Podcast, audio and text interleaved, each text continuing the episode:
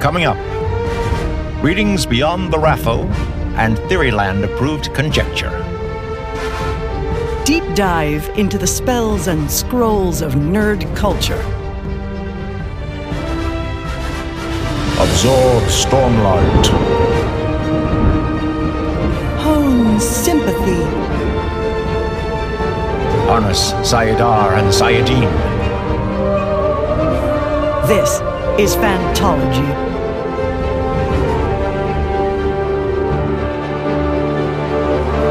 You may have heard of us.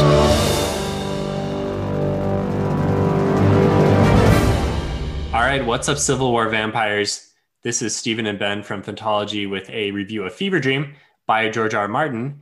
And we have a special guest. We are once again collaborating. This time we have Zach from Middle Fantasy. Hey everyone, it's me. I guess I came in on my steamboat today. I don't know how I got through California, but we'll make it work. Yeah, appropriately dressed. Uh, Fever Dream is a story about steamboats, if, if you don't know. Yeah, it's it's a book. I got my George R. R. Martin hat on, and uh, yeah, I'm pretty much good to go with this. I'm excited to talk about this book. so, Zach, tell, uh, tell, tell listeners what you do, how they can interact with you, and, and why they should, uh, maybe. Oh yeah, no, totally. So I'm Zach. I run the YouTube channel Middle Fantasy. It's more of a booktube or fantasy tube, or more, I guess, pop culture. Because sometimes I'll talk about random things, but most importantly, I talk about books such as the Stormlight Archive, the Kingkiller Chronicle, Mistborn. That's a new video that's coming up. I, I talk about a lot of books and kind of deep dives, but more importantly, I like talking about reviews and talk about things that people don't necessarily read or they forget that it exists, such as this book, Fever Dream, which I found at a Goodwill, and I was like, wait, there's a vampire book by George R. R. Martin? Yeah, I got to read this. yeah, we've never heard of any of those series. So, uh, oh, yeah. yeah, yeah, glad glad to hear that someone's reviewing that. Yeah, these little indie novels. so, you found Fever Dream at a, at a Goodwill. Uh, how long ago Yeah. was that? Was this a, a book that you read kind of like back in the day or recently?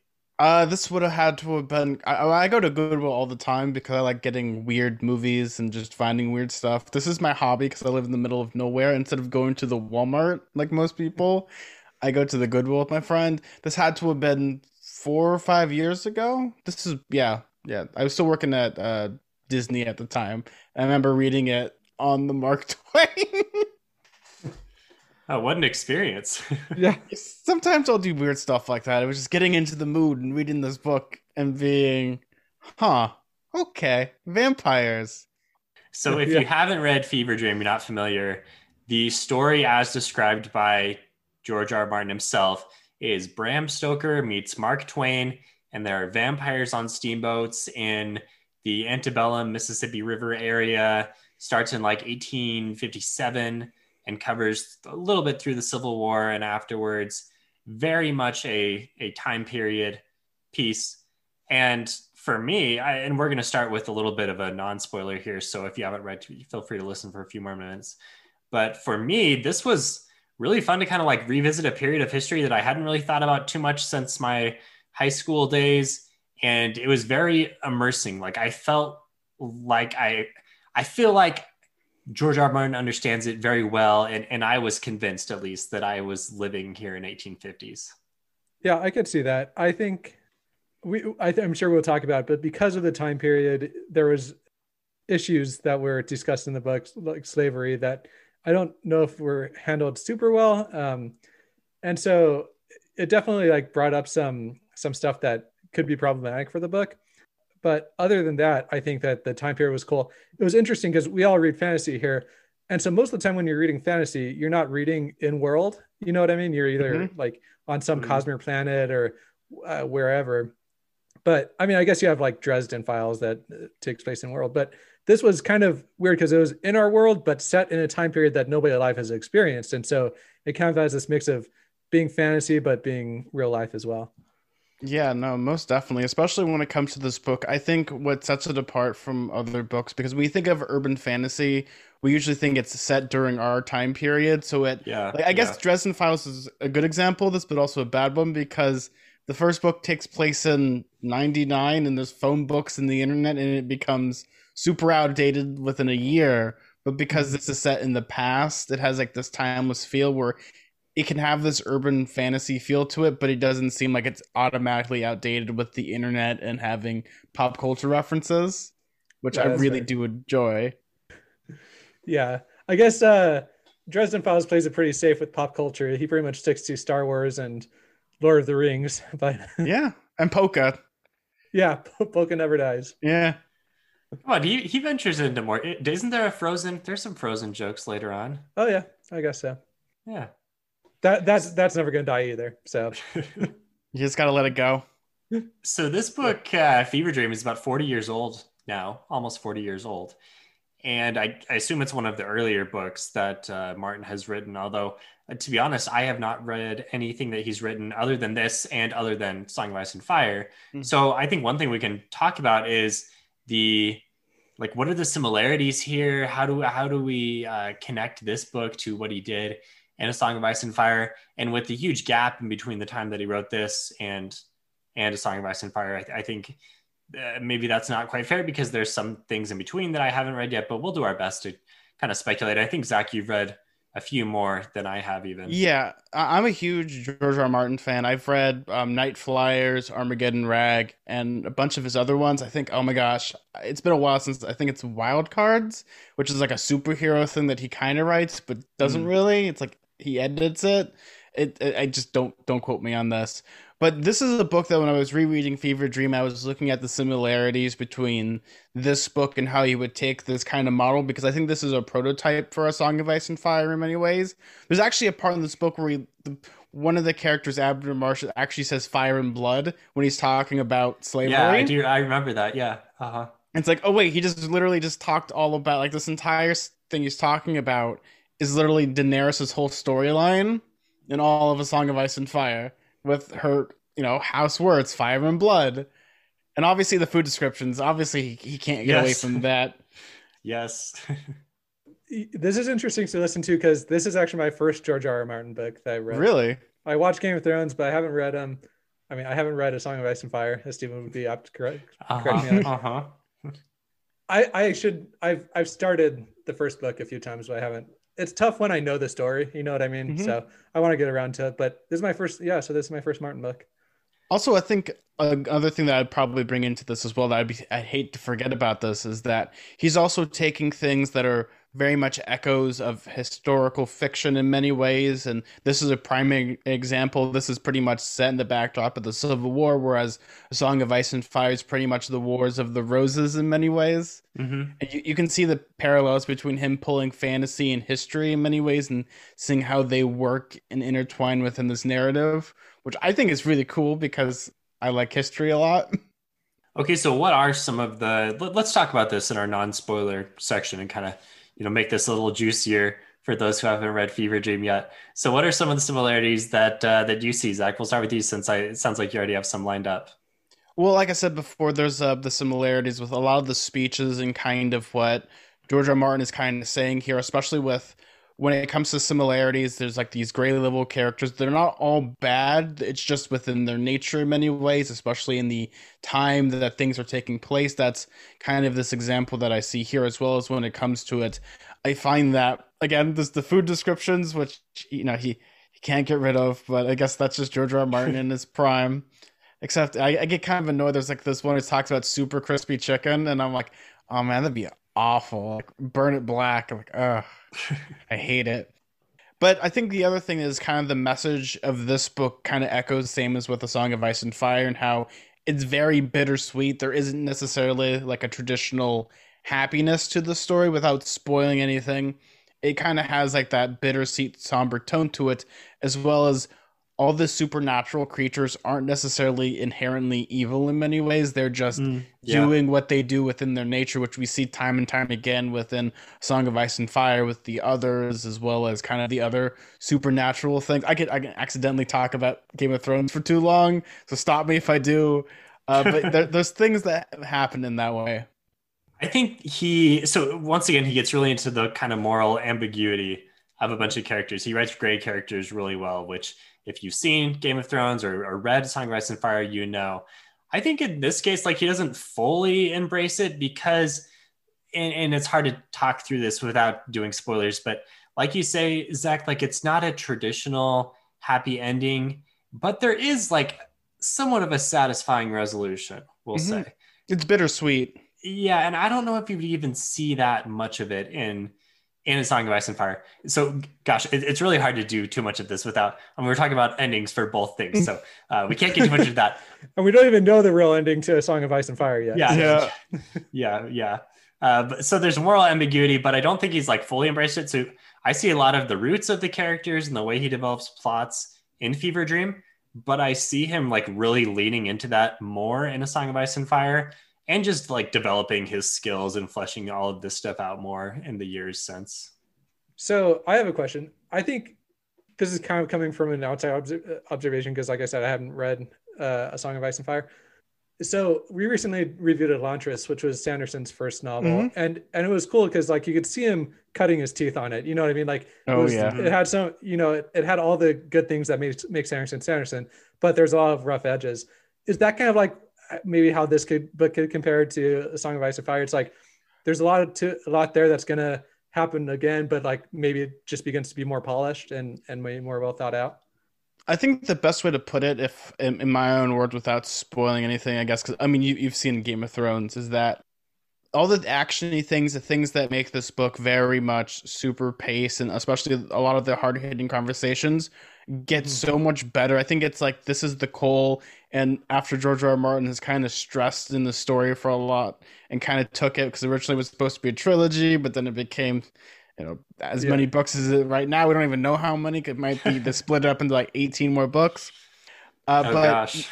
you see that it becomes condensed into like a diamond almost and you kind of can see the diamond in the rough That makes sense. and not too rough. I, No, not I too rough, enjoyed no. I enjoyed Fever Dream quite a bit. Okay, so before we move into spoilers, let's like tell people why they should read this book and then maybe why they might want to steer clear. Maybe some reasons why they might want to avoid it. Yeah, like Zach said, it's uh, fairly fast paced. I think it's an interesting look at the, the time period. Uh, I think it's a somewhat of a unique take on vampires. Not super unique, but there's some unique elements to it. Yeah. And I think there's two, at least two really solid characters, maybe three, if we count Sour Billy. Um, Mhm. But I'll say I'll say Abner and Joshua York are both really solid characters, and and two that will probably stick with me for at least some time after reading the book. So uh, I, I don't think the plot was super amazing, but it was fast paced enough to be engaging all the way through. And I, I mostly just enjoyed kind of being immersed in historical fantasy. Yeah, I agree with that. I think that uh, all the conversations around morality in the book and that, those were engaging for me. And so I think that there's going to be scenes in the book that stick with me a lot. And so, and uh, yeah, I agree. I think the character work was really well done. Uh, plot, it's a book. It had, you know, like it's a it's a fast paced book. Mm-hmm. But I, I wouldn't say you should read this book because of the hard hitting plot points. yeah no i have to agree with you i think i start when this with like the cons of this i think the book is fun but you already know if you've read any vampire story doesn't matter if you read dracula down to i don't know twilight you already kind of already know the twists that are George R. R. Martin's already setting up because it has Yeah. to be like a set in like a, the vampire tropes that have to occur. Like I already knew the first one that I read it about like oh I wonder who the vampire is. Oh, it's Right, easy on the first page. But y- Yeah. you see things like that. But for me, what I really find so fascinating about this book is I think you actually brought up a really good thing is it's like historical fantasy in a way where it isn't just sword and sorcery or even just urban fantasy of driving around and solving crime. I guess man, I keep, shouldn't be using the Dresden Files again for this, but it's like a little different than what you're used to, especially seeing it in this antebellum South where the main focus is on the river and on the steamboat, where it's so different than what you traditionally read, especially because you're so focused on this weird. It's almost like a small kingdom, like this microcosm on the fever dream. By the end of it, it feels like its own nation in many ways, which I, mm-hmm. I really, really like. And it's one of these things that's so different. I think George R. R. Martin takes a concept like if I summarize as, hey, everyone, why don't you read a book that has vampires on steamboats? People would be like, that is dumb. Yeah. But George R. R. Martin elevates in a way where it actually becomes scary when you actually think about it and when the characters think about it it's super spooky and perfect. I, I I agree with that. I also think that a lot of the trick with fantasy writing is to make just all the talking interesting, right? So like as an author, you have to figure out how to make these like long-winded conversations interesting to listen to. Mhm. And a lot of times that's like characters walking on a path and maybe like, oh, they're now they're getting mugged or something. But here it's just interesting because the whole setting is interesting and and we have this like vivid vision of the fever dream as a ship. And so I think that that's like he kind of went through the legwork at the very beginning of making this very interesting setting that he's then able to kind of rely on, on through the book so that when these conver- when these characters are having these long conversations it feels natural to be having them and it feels interesting That's something Sanderson said that I think has stuck with me and sounds like maybe stuck with you as Yeah. well, Ben. Like the the the fact that these books really are just like a long series of conversations.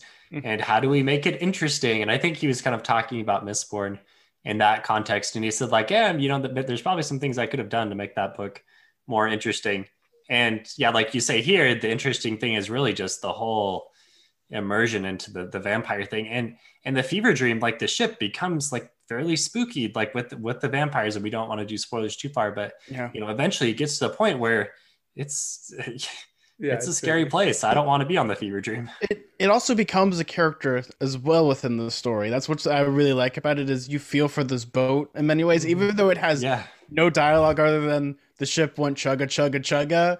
Yeah. You you express how much you love and kind of I guess what's the word I'm looking for here? It's like this gothic beauty in many ways, or I don't want to say dark carnival because it isn't like a Ray Bradbury type of story, but it has this Americana to it, kind of like the uh, what we consider like the cowboy in many ways on the horse. Like there's one of my favorite pictures is this most iconic one where it's this cowboy. He's in the foreground and in the background you see like a airplane. And it's Mhm. like the most American picture ever, but when you think of the South, you think of the steamboat in many ways and the things that can happen in that. While my brain just had a fever dream. well you talking about like the ship having personality i don't know if you've ever seen community the first episode of community jeff goes on this long like monologue and he's like we're humans and the thing that makes us humans is if i pick up this pencil I'll tell you his name is billy and then break it you feel for billy and then Yeah. it's like totally you know like totally fits with this book Oh you know? yeah. It spends a page talking about the creation of this boat and then all of a sudden you you feel for the boat Yeah. So, It, it, it's kind of great, especially like the way I think about this is the exact same way I think of like Mad Max Fury Road in those cars. They're almost like living creatures in many ways, and the you know even though their purpose is much like a chainsaw, they're just there to serve a function, get from point A to point B or chop wood. But what you do with that can be good or evil. They're like as neutral as neutral can get. It's what it's in the hands of the people using those devices. So I think one reason, and I, I brought this point up with Stephen on Discord, but the one reason you might want to stay away from this book, I think, is is the treatment of slavery. Mhm. I didn't think it was handled particularly well, and it was, you know, without too many spoilers, like slaves were essentially food for vampires for much of the book, which is kind of off-putting, very off-putting actually. I'll say Mhm. very off-putting. So if that sounds like triggering for you, just don't even bother because I, Yeah. I don't know. That's my that's my take on this. And we don't have to spend too much time talking about that, but I figured that you should probably know that. yeah and we. Yeah. you know we definitely want to approach that sens- sensitively and we're you know just kind of three white guys talking about this so um you know we don't we don't want to uh cross any lines we shouldn't or, or, tr- or try to assume but i mean i will just like one pushback would be like it kind of makes sense in the time period you know the vampires are looking for easy prey and unfortunately like slaves are an easy way for them to do that so uh, I think it does make sense, but yeah, I mean, obviously, like the image is not is not good. See, I think this does a so this can sound really weird. This book does a much better job than the other vampire books in the Civil War, which is Abraham Lincoln Vampire Slayer, where that's the whole point of the book. Whereas this is kind of yes, the depiction of slavery is also from the perspective of the '80s, and we're looking at this also from a modern perspective. It's it's less I- the word I would use. I don't know. I shouldn't be using this word, but it isn't as pandering as okay. If you ever watch the movie Abraham Lincoln Vampire Slayer, they they use a lot of horrific things in that movie that is just downright offensive. Whereas mm-hmm. this one is kind of it's offensive, but it's kind of like you. it's kind of one of those things like you can't have a thing set in the Civil War without having slaves, but it's also treated in a way where yes, it's bad and slavery is Yeah. bad. And, and there's some good discussions there, like this the There- yeah. slavery and the the abu- abuse of power kind of aligns with what the bad vampire group is trying to do, and uh, w- without doing spoilers. And on our good side, we have you know abolitionists, and Abner later participates in the Underground Railroad. And so I I I mean, at least we're setting things up in the correct good and evil, right? It's directionally Yeah. correct, right? Well, Yeah. yes, and it's also the people that you're rooting for are the people that you should be rooting for. It's not like it isn't like a Song of Ice and Fire where you start to side with the slaveholder a little bit with Right. like a like a Jaime Lannister situation. You it's pretty much defined who's good and who's bad in many ways. This isn't like the the lost cause argument in any ways, which I probably won't bring up. But it's like one of these things where it, it it's actually kind of an interesting. uh, uh, If we get into spoilers, I can actually kind of talk about this and how this entire book is just. Um, I'm about to use some English stuff. It's like an allegory for the Civil War in many ways, without Yeah. it being very much apparent. I think I think we're pretty much ready to transition to spoilers. We've told you why you should read the book. Great characters. We told you why some things you shouldn't read the book. Plot's not as strong, and maybe if you're gonna if it's if reading about rough depictions of slavery is gonna be a hard thing for you to do, don't bother. Um, I think that's I and now I think we're pretty much ready to get into spoilers. We've kind of talked around it for a while now. So- Yeah. All right, so if you haven't read yet, go read it. Okay. Spoilers. Spoilers are happening now. Ooh. Okay, so Zach, let's kind of keep on going with the guy Yeah. I'm interested in, in hearing the allegory. So the allegory that I'm seeing within this book is kind of you have this think of it as okay again one one thing is first is we're on the Mississippi which is at this time in the 1800s is the lifeblood of all economics and commerce between the north and the south. And it's almost like this neutral ground in many ways. This is where even during the civil war once the pretty much it's argued that once the Mississippi was taken over this is where the Civil War pretty much ended because you needed railroads and those can be dismantled, but it takes a lot harder of a time to dismantle this giant body of water. I, I've grown up near the Rio Grande in New Mexico. It's intimidating, but kind of this microcosm that we have here is each character that we see here is basically based off of the the feelings and the sentiments at the time.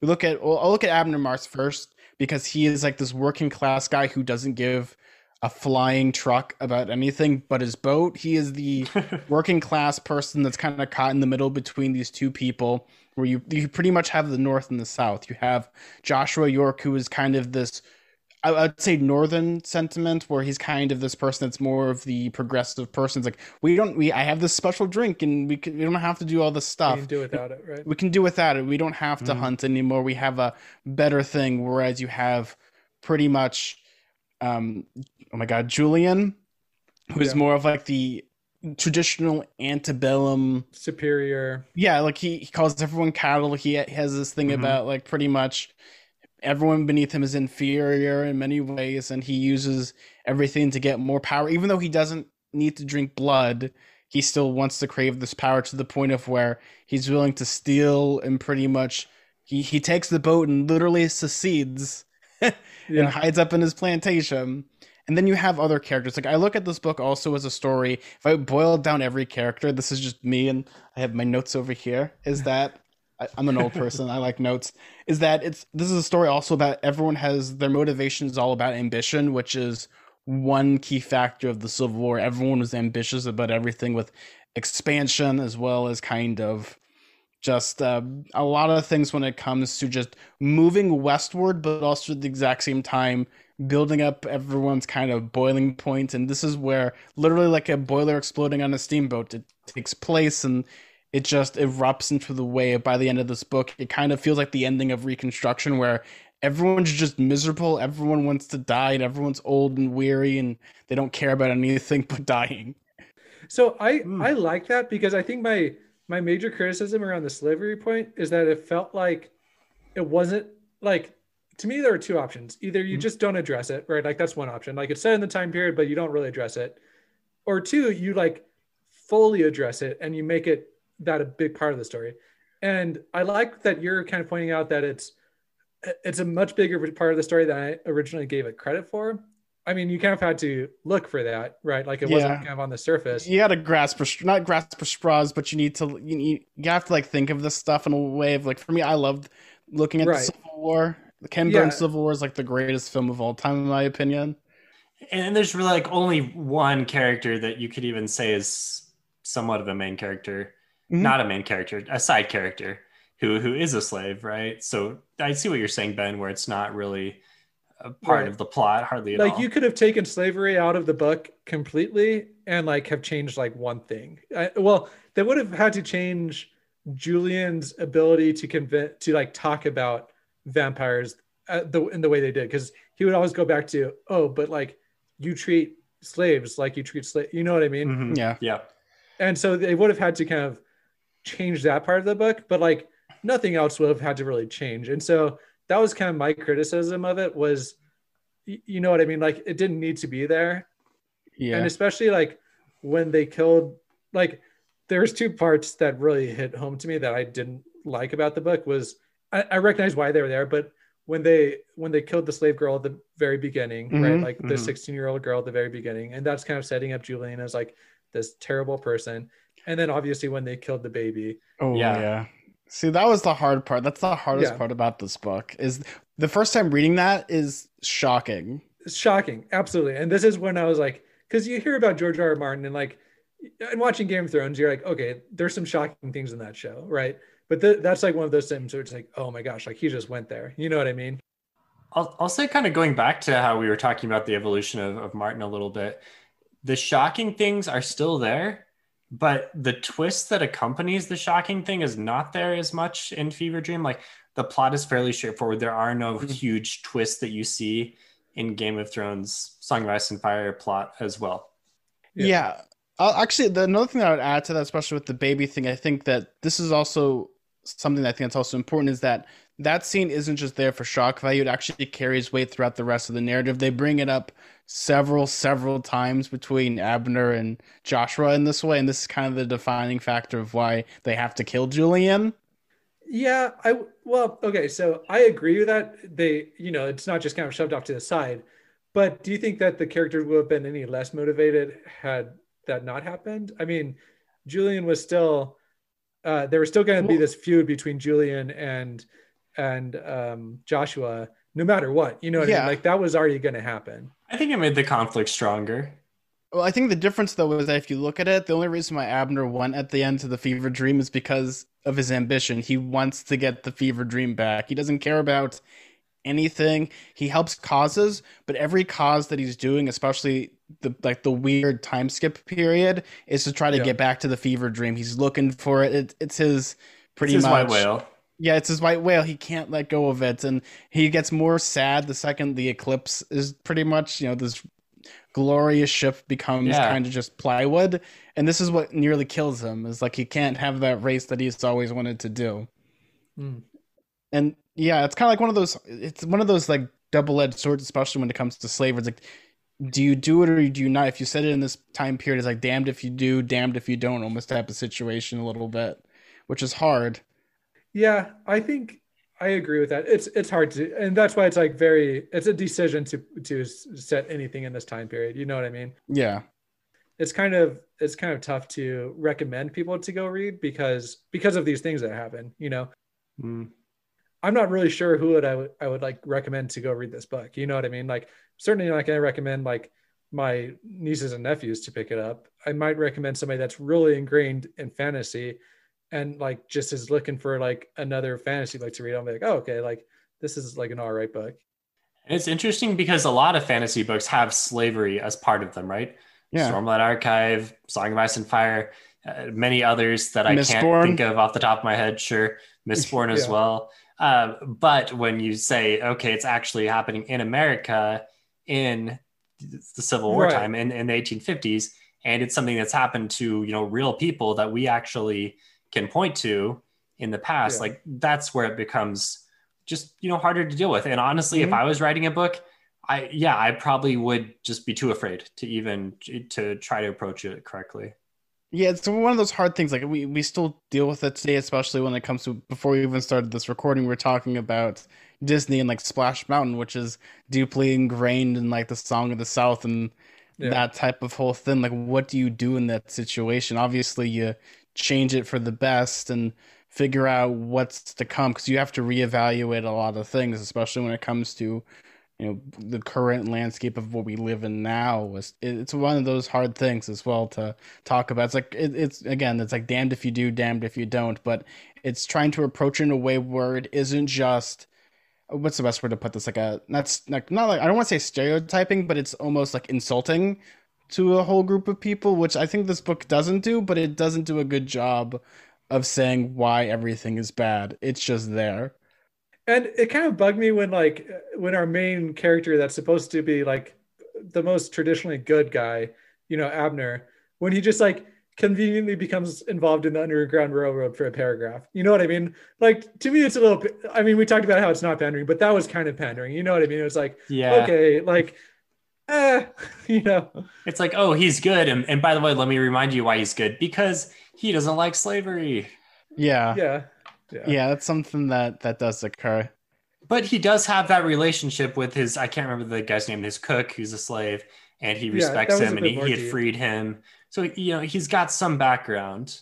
Mm-hmm. And I think also the biggest thing as well is like if we're talking about language, is that again going back to kind of what I was talking about is that the two main characters don't throw racial slurs around compared to the other people. Oh, oh man, I know. We, we don't have to this talk should not be allowed in high schools at all. I yeah, it's like one of those things, especially when it comes to the story. Which for me, I think the best parts about the story is kind of the riverboat life. I, I'm the person likes the Mark Twain life on the Mississippi and all yeah. the stuff about like boat racing and going down to New Orleans and just having a fun old time is a lot of fun in this book. And then you get to like the horrific stuff and it shows like how George R. R. Martin, as much as he's a fantasy writer, he is more of a horror writer. Especially you see this in the Song of Ice and Fire a lot with the um the others, or you want to call them the White Walkers, or any of the mm-hmm. other stuff. And in this book, this is just him being a horror writer at times, as yeah. much as it's fantasy. It's I I don't want to say it's grim dark because it ain't. It's I I would say it's historical fantasy. Yeah, but dark, dark historical fantasy. It, it's dark, yeah. It definitely does not have rosy you know, rosy picture. But yeah, let's talk about the characters. So, so we kind of yeah. danced around him a bit. So Abner Marsh, we said in our pre-recording that he's basically current George R. R. Martin, uh, you know, larger guy, loves food, uh, wears the same hat that Zach is wearing right yeah. now. And and George R. R. Martin wrote this book because of some time that he spent.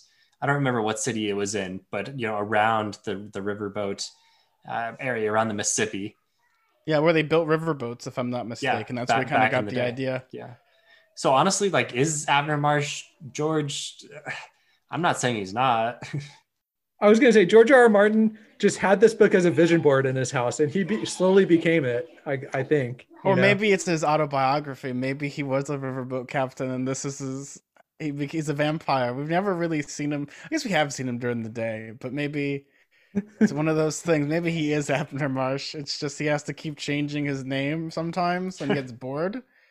Look, if I was an author, I think it would be fun to kind of write myself in to the story to some degree. So I, I would I would fully support a theory that this is in fact George. oh yeah, no, totally. This is because he didn't. We didn't technically see him die, did we? We didn't see Abner Marsh technically die. We just saw his spooky grave, which anything could be in there rocks, pieces of the fever dream. It's just him. Abner Marsh cares zero about anything other than the fever dream and racing the fever dream and the Mississippi and steamboats.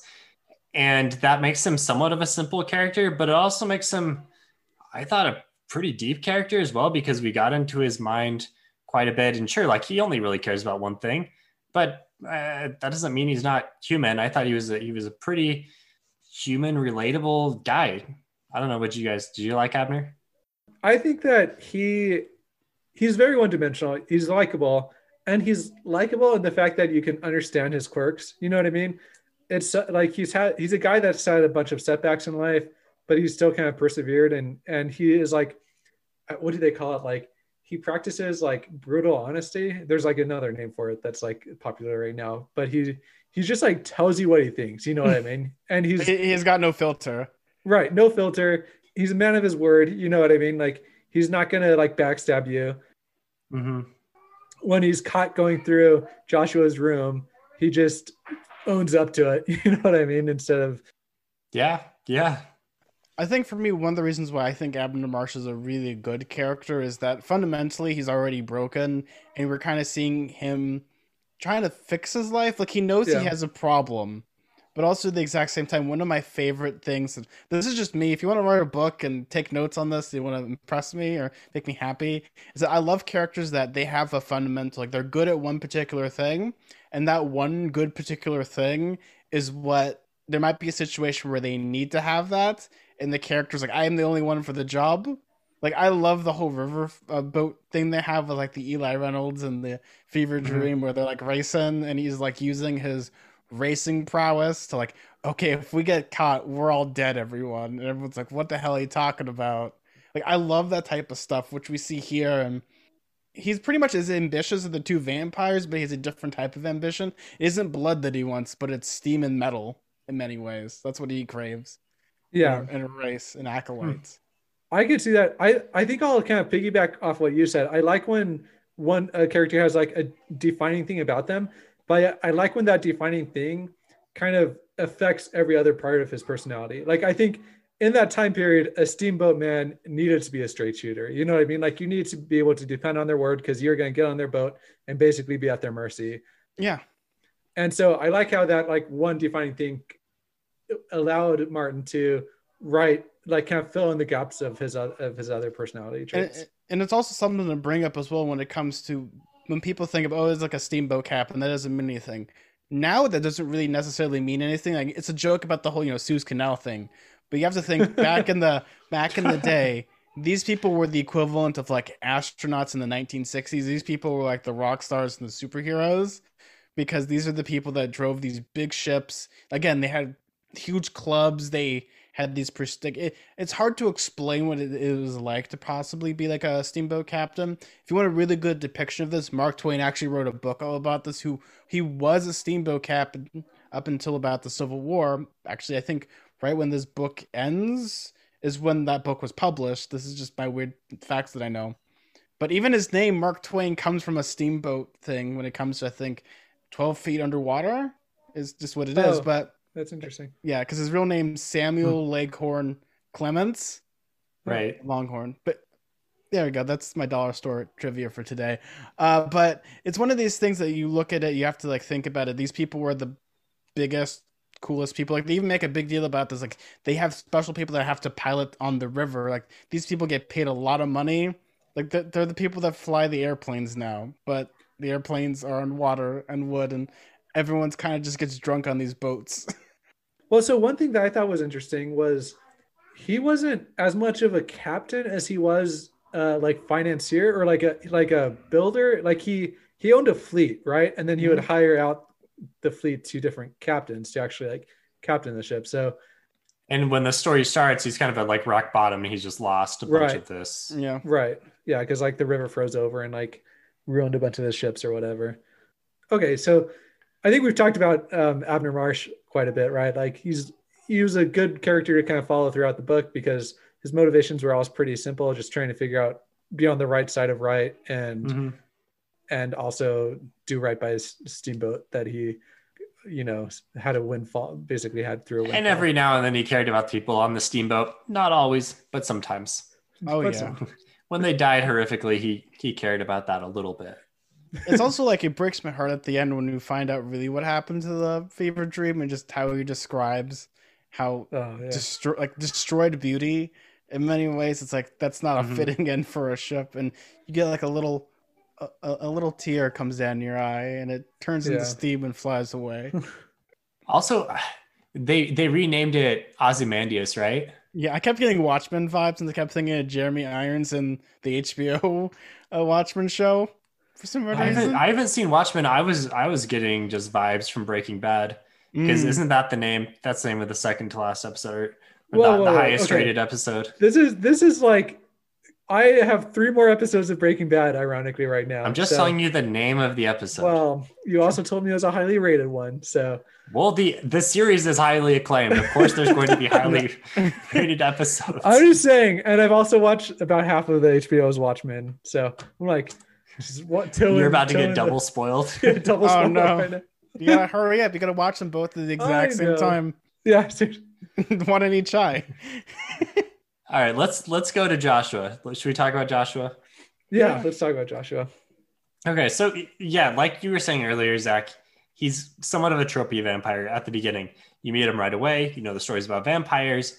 There's this really refined, beautiful looking guy whose grip is super strong. Ooh. Like, I wonder who the vampire is. Yeah, it's obviously this guy. It takes Abner forever to realize this, but of course he doesn't have, you know, the the summary of the book. Well, the the back cover of the book saying it's about vampires like we do going into Yeah. it. He just thinks he's some weirdo that has a lot of money. He's like Tommy Wiseau. Yeah. further than that, like how'd you how'd you like Joshua? I thought his backstory was interesting. I thought the whole blood potion alchemy thing was kind of a nice twist, and and what you were talking about earlier, Zach, how he kind of stood for the symbolically he stood for the abolitionist North. That that was interesting mm-hmm. as well. Yeah, it's it's one of these things, especially when it comes to Joshua. He see when it comes to him, a lot of the stuff that I like, but his personality is dirt at times. Like he's like not interesting, but all the events that he does Yeah. and what he perpetuates is interesting. Like he's a person that I really don't care about because he's he's he's not good at two shoes, but he's kind of like this. Per- he's the Edward Cullen. Like he's just mopey and doesn't really do anything. He's just A little bit, yeah. he, he needs a vampire. He, he goes out in the sun, gets horribly burnt up like a crispy chicken. Uh, but that's that's about it. That's because he's kind of he's he's the goody two shoes a little bit, which is Yeah. hard. Even when you get his backstory, his backstory is the most interesting things about him because that's when he's like really the traditional vampire. He talks about it, hmm but otherwise, it's hard to talk about him because I can't really define what makes him interesting other than he perpetuates the story and gets the fever dream off the ground. I think one plot element that wasn't really needed that was just kind of thrown in there was the whole like chosen one prophecy. around him. I don't know if that did a whole lot for the story. Like he's going to become king of the vampires, and and the other vampires had kind of like latched onto this, and by the end it works out because it is somewhat of a happy ending, even though you know uh, it's a little what's the word foreboding or just Mm. you know it, it's a little sour with with Abner dying and visiting his grave, but he does eventually become the king and teaches them how to not drink blood, and I guess like kind of saves the vampires. Yeah. Well, I think the even dumber thing is like the ending is like, oh, by the way, I'm having a child. Bye. What? Yeah. What? What is this plot line that is like a high bye type of plot line? It- it's like, do I want to have a sequel in this book or do I not want to have a sequel? Maybe he didn't know. Maybe he's maybe he's writing it now. That's why Yeah, it's taking maybe. so long. It- it's actually Winter. it's secretly if you read all of a Song of Ice and Fire backwards, it's just the sequel to Fever Dream. So I will say, uh, having a redemption arc is always like. Well, first of all, we know George R. R. Martin is like really good at redemption arcs, but it's always like a tough thing to do, right? With anything, because either like you, it's obvious that you're trying to have a redemption arc and it just fell flat, or you did it really well and you have to devote a lot of the book to it. And so it was interesting that you had Joshua, who didn't need a redemption arc, right? Like it was kind of this one-dimensional character that's just kind of progressing the plot, but then he went back into his backstory and you really like don't like him when you're reading about his backstory you know he's like Mhm. murdering a bunch of innocent people and not a great guy i mean he's trying to be good but still and so i don't know like he i guess that he kind of made the redemption arc because he ended up figuring the potion out and that kind of redeemed him a little bit. I don't know but it was like i was fine with this character until like oh now i like don't like this person very much. Yeah, I'm ge- I'm getting like Winter Soldier vibes a little bit. Just finished that series the other day, and hmm Yeah, it's it's kind of hard because when it comes to Joshua, at one point he is an interesting character in the sense of again he propels the plot, but everything they talks about, and obviously off the bat he's the world's worst vampire. Oh, by the way, I have to be inside all day, but I also have to do random things and just do it as I say, don't do as I do. Like, Yeah. oh, he's kind of. If, if you're not if you if you know anything about vampires, once he gets to the 21st century, he's screwed. yeah Well, I don't know. How often is I, how often have I left my house in the past year? Oh, Well, if he can make it to COVID, he's good. But y- yeah. Well, until he has to make new potions and stuff, he has to go outside during. I guess he could order everything off Amazon. Yeah, yeah. Amazon will bring him his potions. Oh man, maybe, maybe, yeah, maybe it just became easier for him. Like, I don't know. Maybe it, have you got maybe I don't know. This is a deep cut, but True Blood is like an HBO show. Maybe just like the original founder of True that's, Blood. Anyway, that's what I was thinking about. Because isn't that Louisiana vampires too? yeah, yeah, They have this potion that they can drink that. Well, it's like mimics real blood. Anyway, don't go watch that show. It's not great, but Oh, I had another thought about him. Oh, are we? it- it- one thing that was kind of tough for me was believing that there was only like 12 vampires left in the whole world. Because, like, at the end, it, it was like our species almost died out. Was that like real? Like, are these the only two covens of vampires in the whole world? Hmm. Like, that, that seemed kind of unlikely. Well, I think that's kind of like one of those things where it's like we're the only two vampires left, but in the sequel, oh my god, they're on an island in Hawaii or something Yeah. dumb. Like the you, when when people say we're the last, you always assume well the world's really big, Yeah. and there there could be different vampires. I don't know in Asia, Russia, maybe in places that just don't have the sun, like Antarctica or the North Pole or the South Pole. Ala- Alaska is full of vampires. And it's funny because he kind of They paid lip pay you to be there, so yeah. Yeah. You can't pay lip service by saying, like, oh, all cultures like have a name for us. And we have like these legends that, like, you know, Mhm. are everywhere. And then what? They all congregated in Europe and America? That's kind of interesting.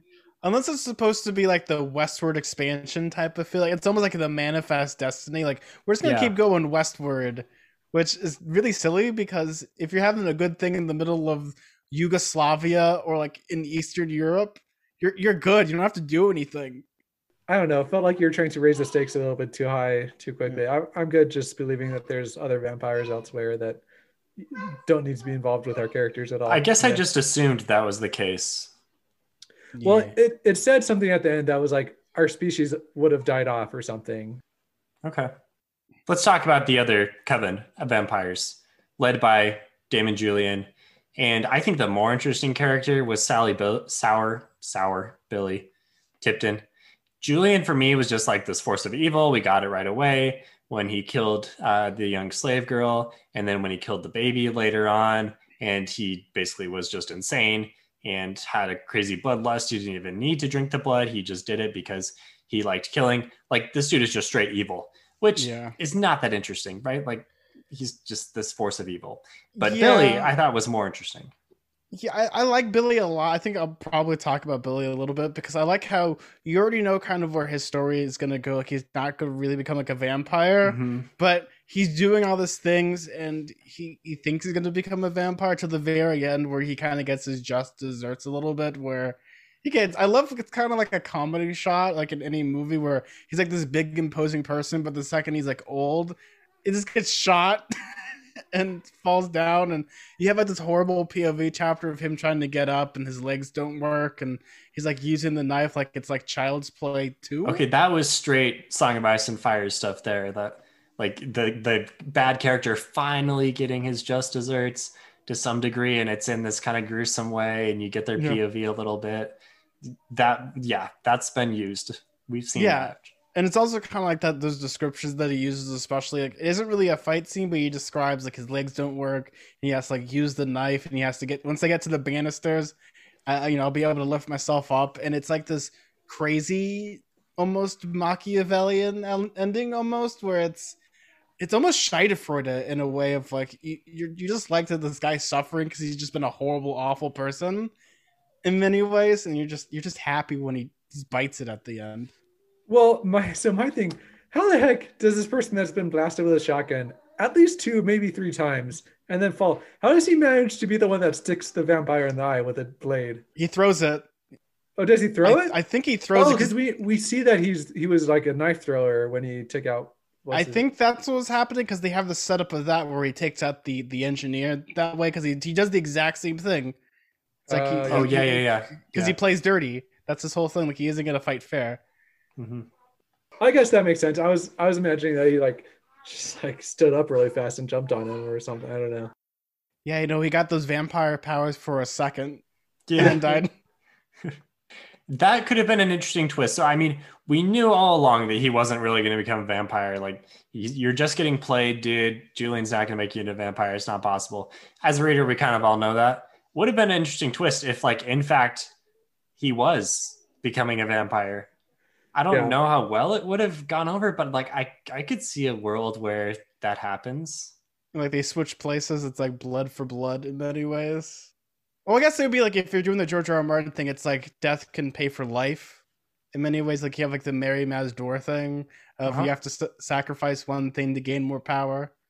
I could see it.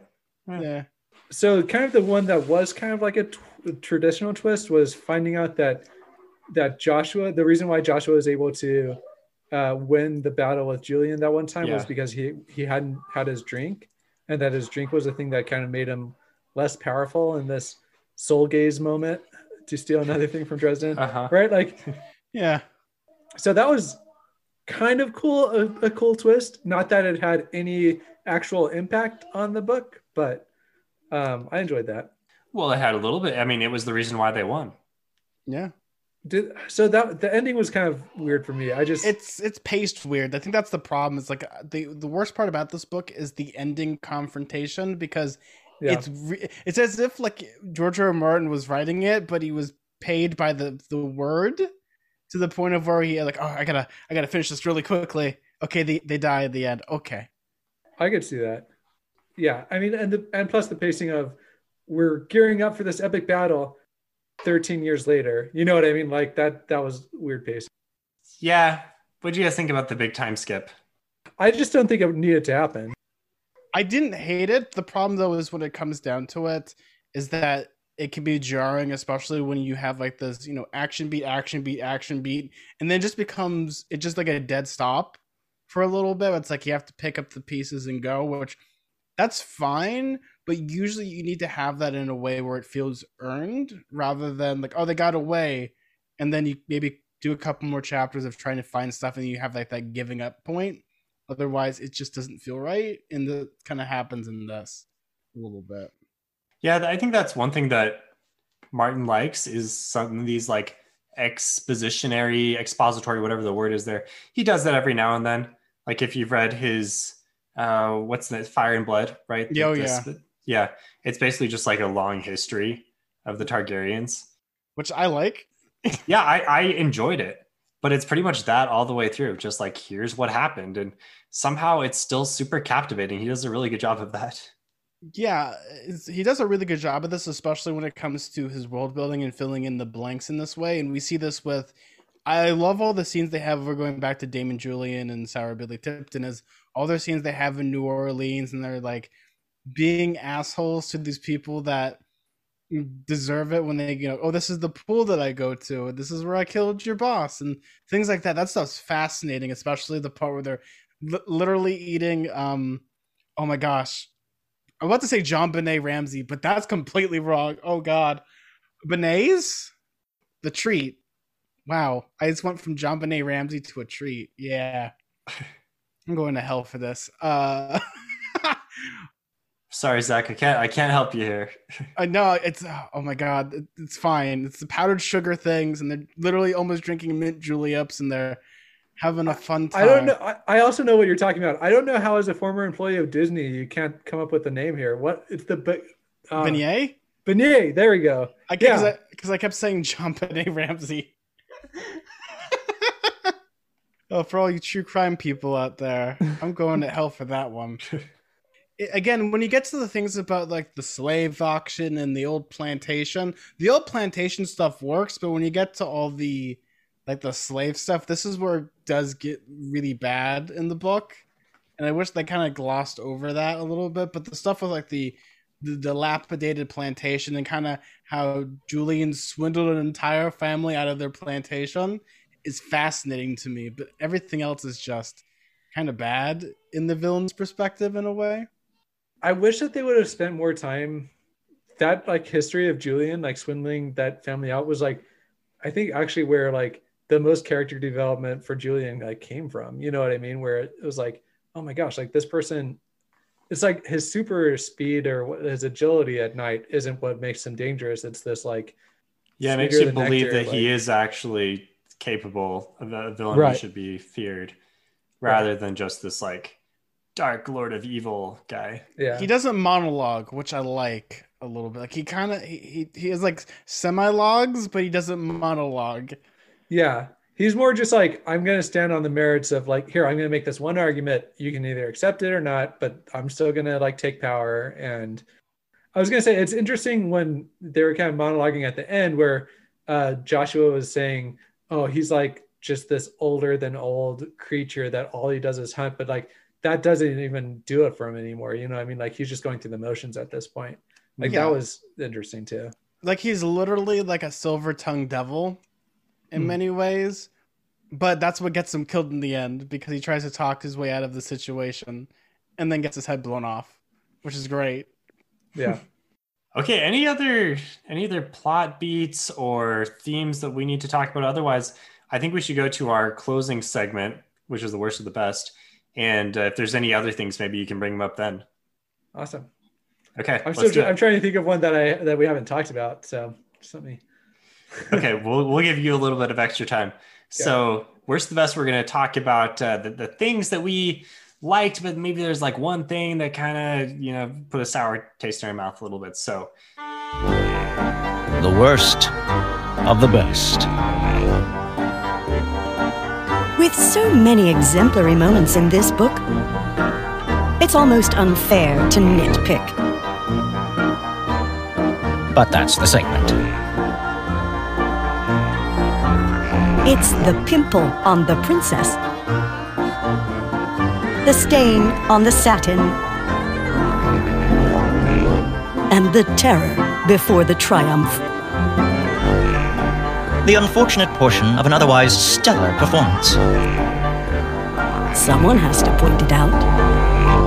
Zach, do you want to start, or would you like me to go?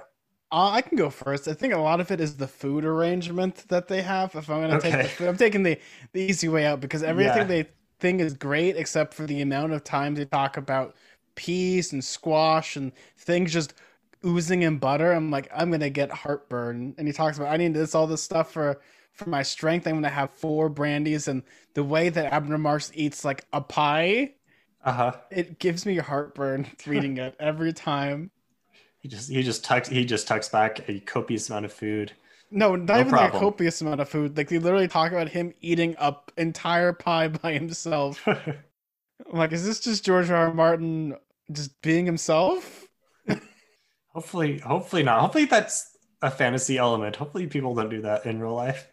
I've, I mean, there are pie eating competitions. Yeah. Mm, mm.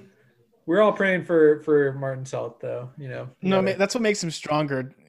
Everyone thinks that ma- he's a food vampire. He needs food to survive. Okay, I I have one. I'll go. So Okay.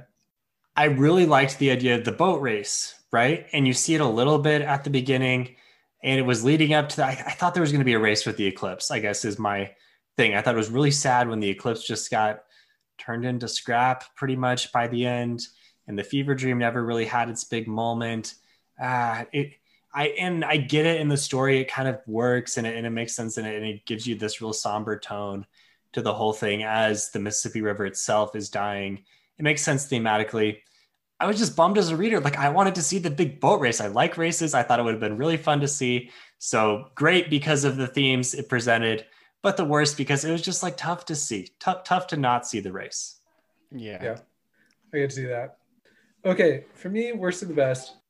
I really enjoyed that we got exposed to the like person that was in Billy's place before Billy. Like I forget what even what his name was. Um, he was kind of like I think he was a former slave. He was, you know, kind of this had been like this help to uh, to Julian the whole time, and then Julian just kind of like left him and so I I enjoyed that because we we saw what Billy would have become had he like lived, but I wish that instead of just killing him outright, that that he would have like been part of Julian's downfall. Like that would have been cool had they like said, "Hey, do you want revenge or something?" You know what I mean? Like or kind of Okay. incorporated him into the story a little bit more. Like I thought it was interesting that he was there, but like if you're gonna put somebody in like that, make it like count more than just for this random Mm. Like random scene that we don't really need. You know what I mean? Like you could have tied it in a bit more. In general, minor characters, not a big Yeah, thing. In Very this book. in this book. Because there's there's what is it, Valerie, and her thing is she burns to death. Yeah. That's Yeah. it. That's legit. That's her character. That's all. She's the hot vampire that dies. Well, she she unsuccessfully tries to seduce her main character on multiple occasions because apparently she's Uh-huh. supposed to be very good at that. that Who's but can't- obviously the George R. R. Martin insert character. So yeah. yeah. yeah, yeah, that's even better now. Nay, yeah. I can't do it. My only love is me steamboat. Oh Yeah. man. Because yeah, there's her, and then there's the other one. There's Hairy Mike who dies, and then there's the other guy who gets his neck snapped. I, I was just mon- uh, spectacle guy, Jeffers, I think his name is. and then there's the other guy too. There's the guy that is with is with Abner for a long time and then finally retires. Oh yeah, But we obviously we don't remember any of these guys' names, so Yeah. Yeah. Not very. It's kind of the thing. It's like you only have like these four characters because their names are very snappy and different. Though every time I kept hearing Abner Marsh, Marsh, I'm like, oh, is it like Mistborn? Hmm. Popping up a little bit, but after a while, like, okay, this is ain't the same Marsh. Obviously, it ain't the same It's not Marsh. this, so you've obviously got your Mistborn video on your mind, which you said is coming up soon, right? Yeah, yeah, yeah. I don't know, man. Marsh could be a world hopper. You never know. I would actually love like a a Cosmere steamboat. Well, there's, I mean, Wax and Wayne, he's kind of It's verging fairly steam. Yeah, it, it could be. kind of steampunky.